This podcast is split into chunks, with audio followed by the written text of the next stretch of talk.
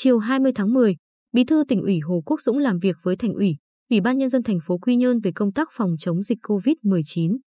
Cùng tham dự có Chủ tịch Ủy ban nhân dân tỉnh Nguyễn Phi Long, Giám đốc Sở Y tế, Sở Giáo dục và Đào tạo và các đơn vị liên quan. Theo báo cáo của thành phố Quy Nhơn, từ 12 tháng 9 đến 20 tháng 10, thành phố có 381 ca bệnh COVID-19, trong đó 215 ca cộng đồng. Đáng chú ý, ổ dịch mới nhất ghi nhận tại phường Lê Lợi bắt nguồn từ một ca đã lây nhiễm từ lâu và lây thứ phát ra nhiều trường học ở Quy Nhơn, Phú Cát. Địa bàn thành phố Quy Nhơn tiềm ẩn nguy cơ xuất hiện F0 trong cộng đồng rất cao do dân cư đông đúc, nhiều công ty, doanh nghiệp đang hoạt động có lượng công nhân đông, số lượng người đến về từ các vùng dịch tương đối nhiều.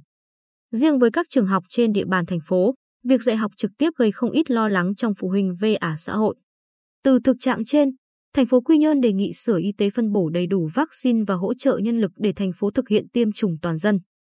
Riêng với việc dạy học, ngành giáo dục và đào tạo thành phố Quy Nhơn đề xuất cho học sinh các khối lớp 1, 2, 3 trong nội thành dừng đến trường, các khối lớp 4, 5 và cấp trung học cơ sở sẽ tính toán tổ chức dạy trực tuyến.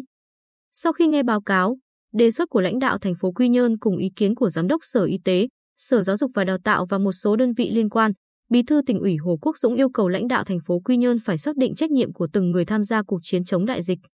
Địa phương nào, cấp nào lơ là trong chống dịch thì phải xử lý thật nghiêm, kể cả lãnh đạo. Đồng chí Bí thư tỉnh ủy cho rằng, Quy Nhơn vẫn phải thực hiện biện pháp tầm soát mà cơ sở pháp lý là kế hoạch số 94 của Ủy ban nhân dân tỉnh, đặc biệt phải làm nghiêm tại những địa phương, khu vực có nguy cơ cao. Về việc tiêm vaccine, Bí thư tỉnh ủy chỉ đạo thành phố Quy Nhơn phải tập trung làm xong trong thời gian nhanh nhất có thể, xem đây là nhiệm vụ chính trị. Sở Y tế phải hỗ trợ đủ lực lượng cho thành phố. Về việc dạy học, ngoài những chỉ đạo, hướng dẫn của Sở Giáo dục và Đào tạo, Bí thư tỉnh ủy yêu cầu thành phố Quy Nhơn tạm thời cho các trường học có ghi nhận KF không dừng việc dạy và học.